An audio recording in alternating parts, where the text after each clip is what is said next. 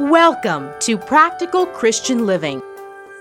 In other words, Christian, if you are a real, genuine, born again Christian, part of the new covenant, then you know the right thing to do. You may be a brand new Christian. You may have just given your life to Christ. And yet, written in your mind and written upon your heart are the laws of God, and you know the right thing to do. When we become born again in Christ, born in our hearts is the righteousness of Christ, the knowledge of what's right and what's wrong. When Jesus came, he fulfilled the old law. And as part of the new covenant, God wrote the new laws on the hearts and minds of those who call themselves his. With part two of our message out of Hebrews chapter 8, entitled New and Improved, here's Robert Furrow, pastor of Calvary Tucson. When you and I get to Leviticus and we get to the end of Exodus, where he starts to break down the, the blueprints, the written blueprints for the tabernacle, I got to tell you, some of the most difficult Bible studies, I'm not saying least effective, I'm just saying some of the most difficult Bible studies that we can have are in the book of Exodus and in the book of Leviticus. Because it gets into the temple is this big and that big, and put it here, and put this kind of curtain on it, and that kind of wood, and this kind of gold. And we, we, we study it and go, Okay, I get it. And sometimes it seems like it's repeating it. It tells us how to build the right side, then it tells us how to build the left side, and it does uh, or the left side, the right side, and left side. It tells us exactly how you and I are, are supposed to do it over and over again. But when we learn that these things are a type of something in heaven, then we find there really is application.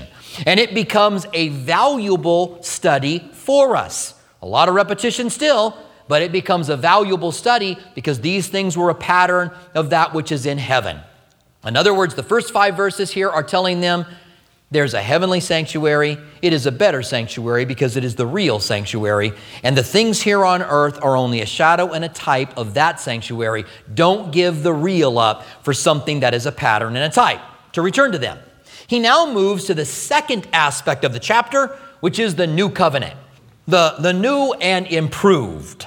Verse 6 But now he has obtained a more excellent ministry, inasmuch as he is a mediator of a better covenant, which was established on a better promise. The better covenant Jesus gave us. Jesus said on the night that he was arrested, when he gave the command for communion, he said, This is the cup of my blood and the new covenant which I give unto you. Do this in remembrance of me. So the new covenant was given to us by the blood of Jesus. And that new covenant supersedes the old covenant.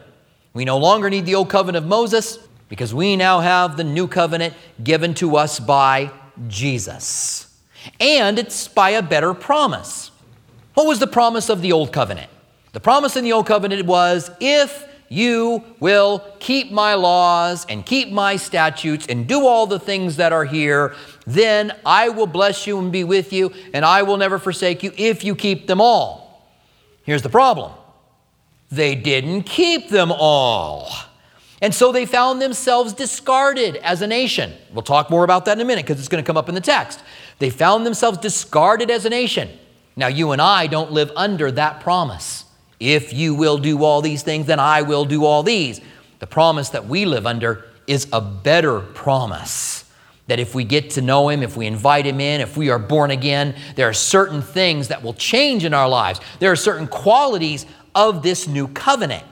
Now we pick it up in verse 7, for it says, For if that first covenant had been faultless, then no place would have been sought for a second. Had the first covenant been okay, had that law not have failed, there would be no reason to have a second covenant. If your iPad's working great, you don't need a mini. That's the idea. Now, you might want a mini, you might end up getting a mini, but you didn't need it, okay? Your original iPad was fine. Well, that's what he's saying here. If the law had been faultless, if the first covenant had been faultless, there wouldn't have been a need. It was truly obsolete. Verse 8 because finding fault with them, he said, Behold, the days are coming, says the Lord, when I will make a new covenant with the house of Israel and with the house of Judah. Note that the new covenant is made with the house of Israel and the house of Judah. God, well, let's read on a little further. We'll come back to him discarding them. Verse 9 Not according to the covenant which I have made with their fathers in the day when I took them by the hand and led them out of the land of Egypt, because they did not continue in my covenant, and I disregarded them, says the Lord. The promise that they had was if you do all of these things, then I'll do this for you, but if you don't do them, then I'm not going to do that for you. And so they were discarded. Now, when we think of the nation of Israel being discarded, that's kind of a scary thing. In fact, Romans chapter 9 talks about it. I'm going to kind of paraphrase what it says. See, this covenant, the new covenant even, was made with Israel. That Israel, what we're going to talk about with this new covenant being born again, was for Israel. But we, Gentiles, some of you here may be Jewish. In fact, we probably got some Jewish people who are here. You guys are a cultivated branch that has been discarded, and we Gentiles are a wild bunch. I mean, wild branch that has been attached to the cultivated vine. And we are now growing as that wild branch. But then, and you can read it, it does say this at the end of chapter 9. It's, and this is, this is paraphrased, but here's what it says But don't you wild branches get uppity. Don't you think that you're better than the cultivated branch? Because if God could put you on the vine, and cultivate you, being a wild branch, how much more can he reattach the cultivated branch? And then he says, and he will, for all of Israel will be saved. There is coming a day when, as a nation, they will realize, the Jewish people, that they have rejected Jesus, their Messiah and they will receive him and be part of the new covenant that you and I are a part of. When we consider the nation of Israel today, a couple of things. World War, well, the final World War, World War III or 4 or 5 or whatever it is, okay?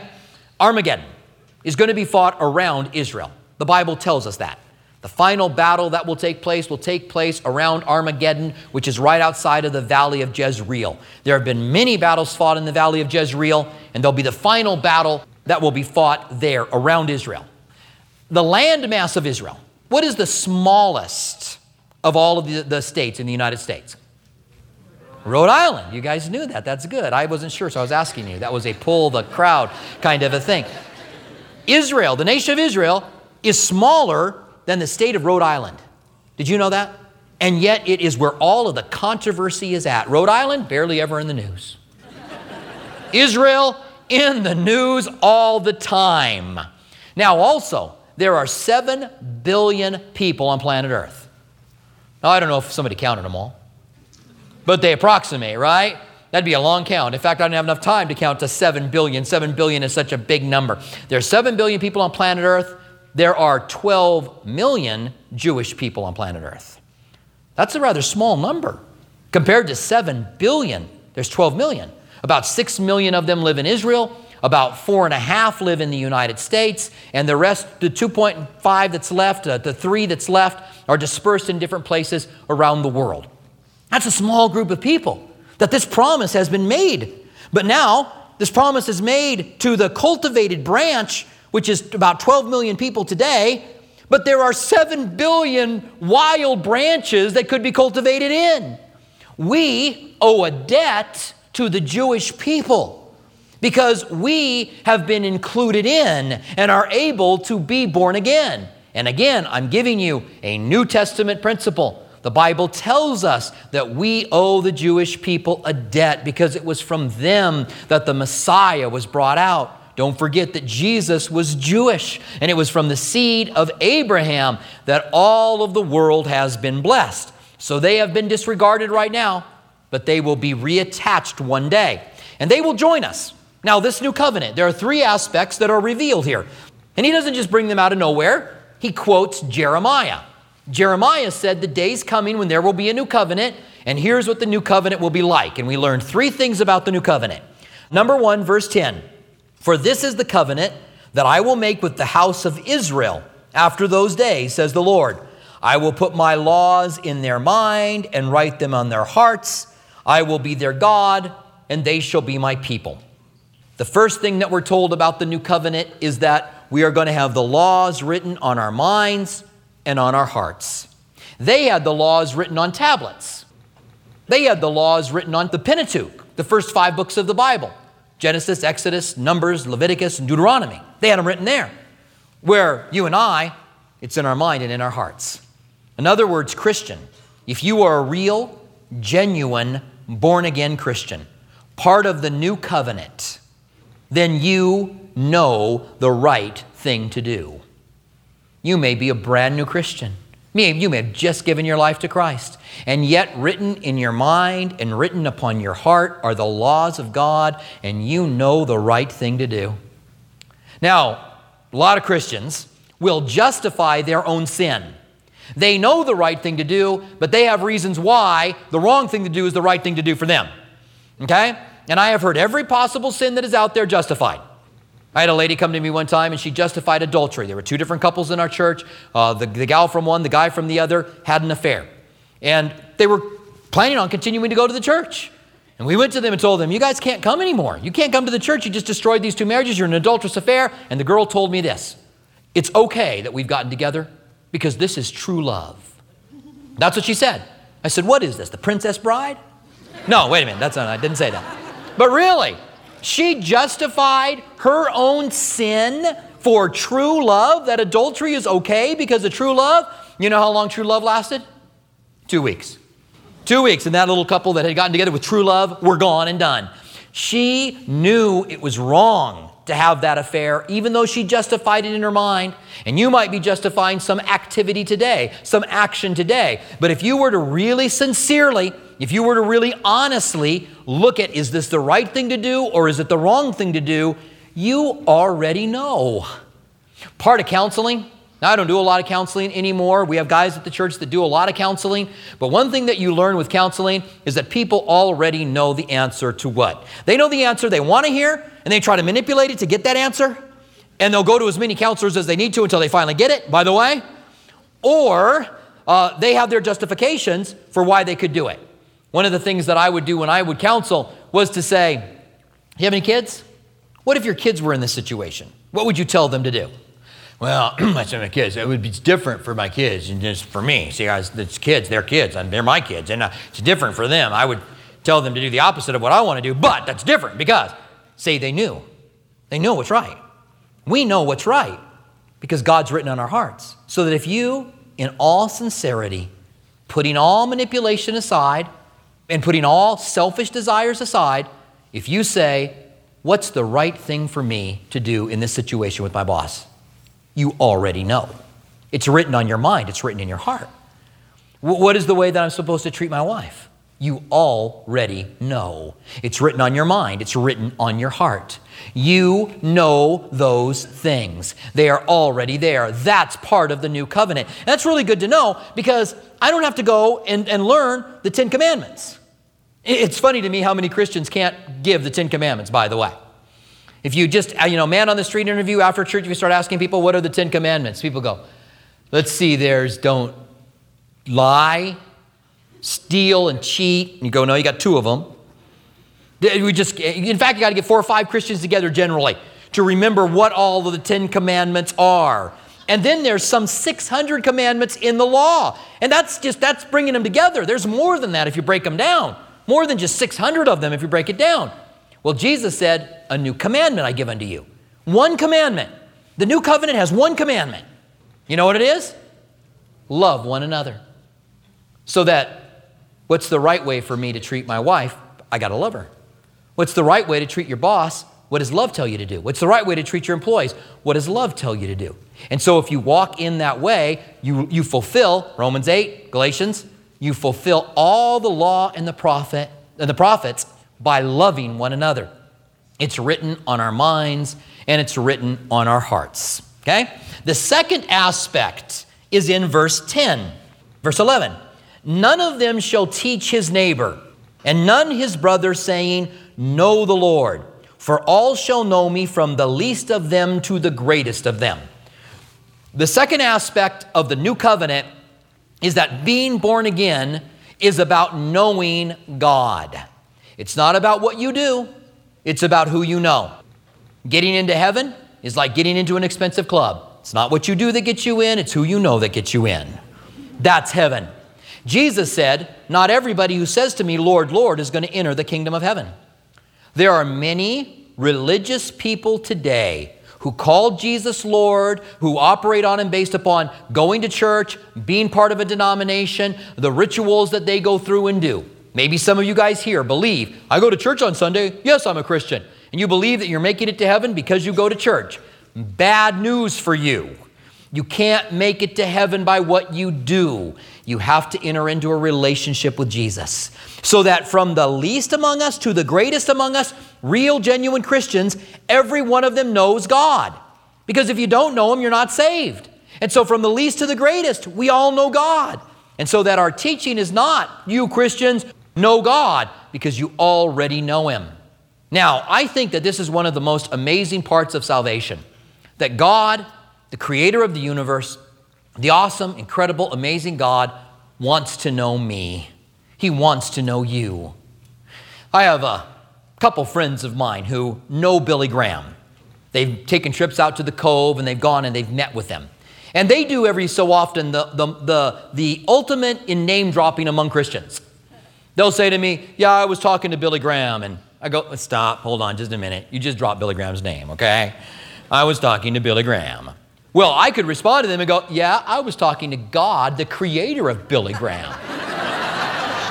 I can one up them. That's the ultimate name dropping.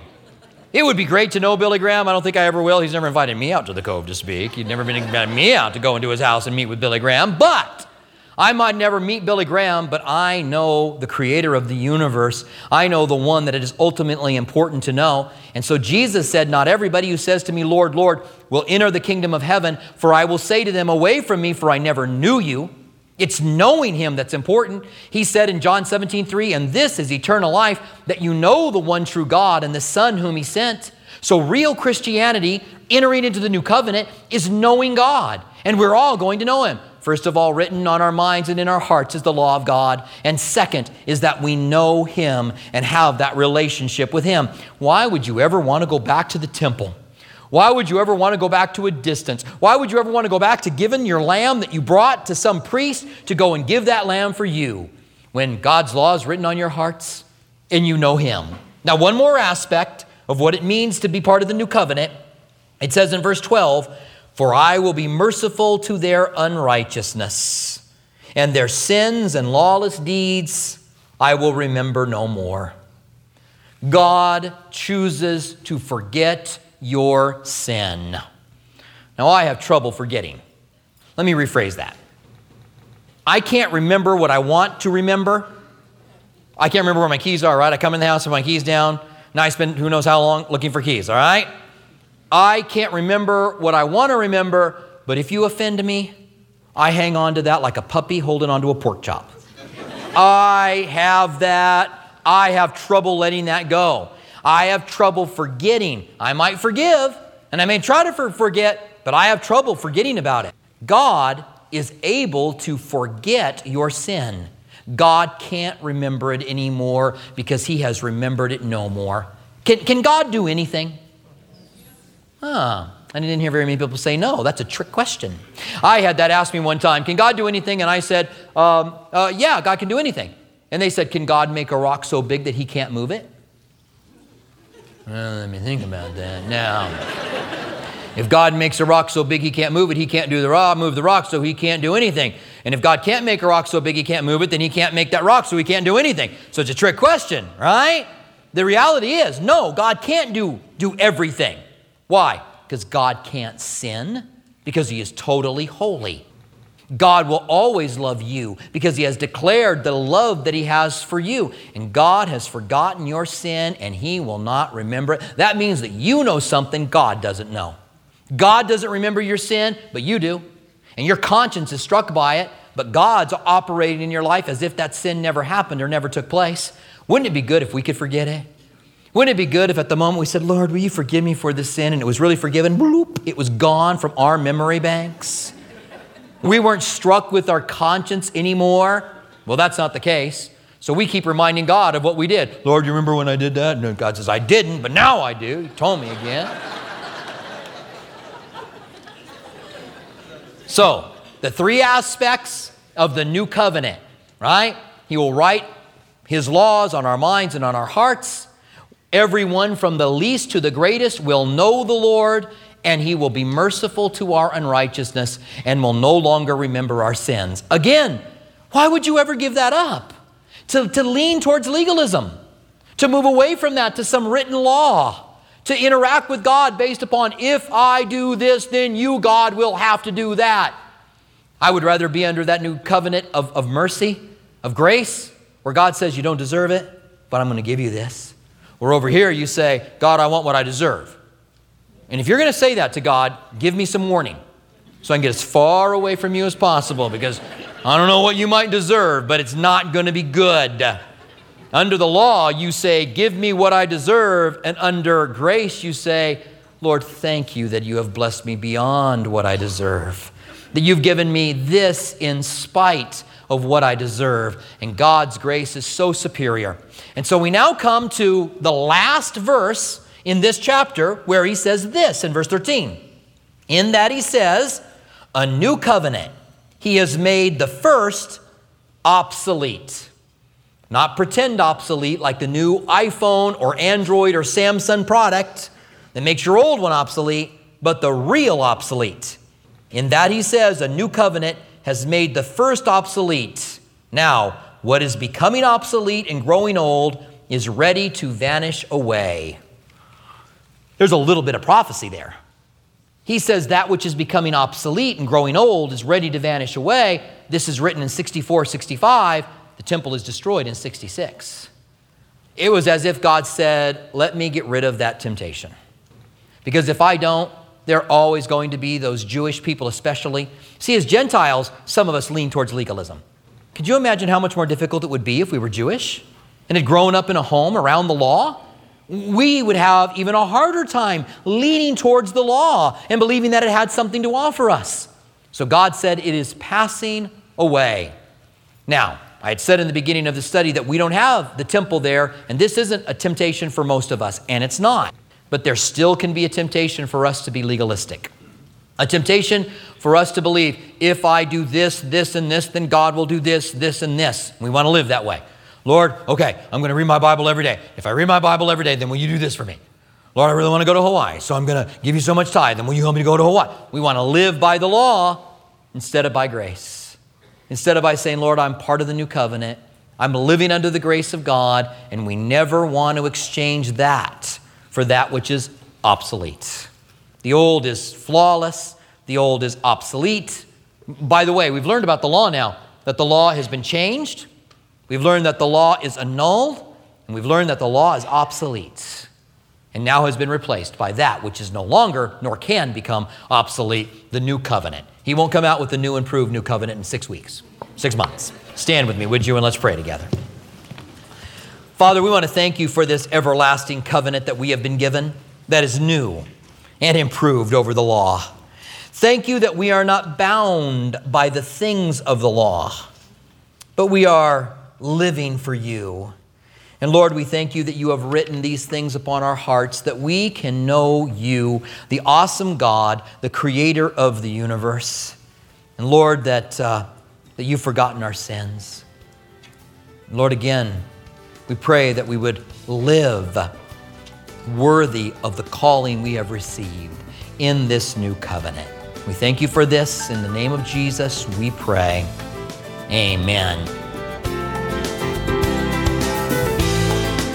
We pray that the Lord is speaking to you in a personal way here at Practical Christian Living. If you'd like to hear more of Robert Furrow's teachings, visit calvarytucson.com. For our local listeners, Calvary Tucson is open and holding physical services while being mindful of social distancing guidelines. Our East Campus at Speedway and Camino Seco meets Saturdays at 6 p.m. and Sunday mornings at 9:45 a.m. Our West Campus south of Palo Verde and I-10 meets Sunday mornings at 8:30 a.m. and 11 a.m. Our midweek service times are Wednesday evening at 6 p.m. at our East Campus and 7:15 p.m. at our West Campus. If you prefer, you can watch our service online at live.calvarytucson.com and also on our Facebook page and YouTube channel. Our online campus is available during East Campus service times. If Practical Christian Living Radio has blessed you and you'd like to donate, please visit pclaz.org. That's pclaz.org, where you can make a secure one time donation or sign on to become a monthly partner on a reoccurring basis. Have you accepted Jesus into your life or have questions about salvation? Email us at saved at calvarytucson.com. And don't forget to follow us on social media Instagram at Calvary Tucson and Facebook at Calvary Chapel Tucson. We want to remind our local listeners that you can watch Practical Christian Living Sunday mornings at 8:30 on KGUN 9 TV. May we walk worthy while we wait for the return of our Savior. Thank you for joining us for Practical Christian Living.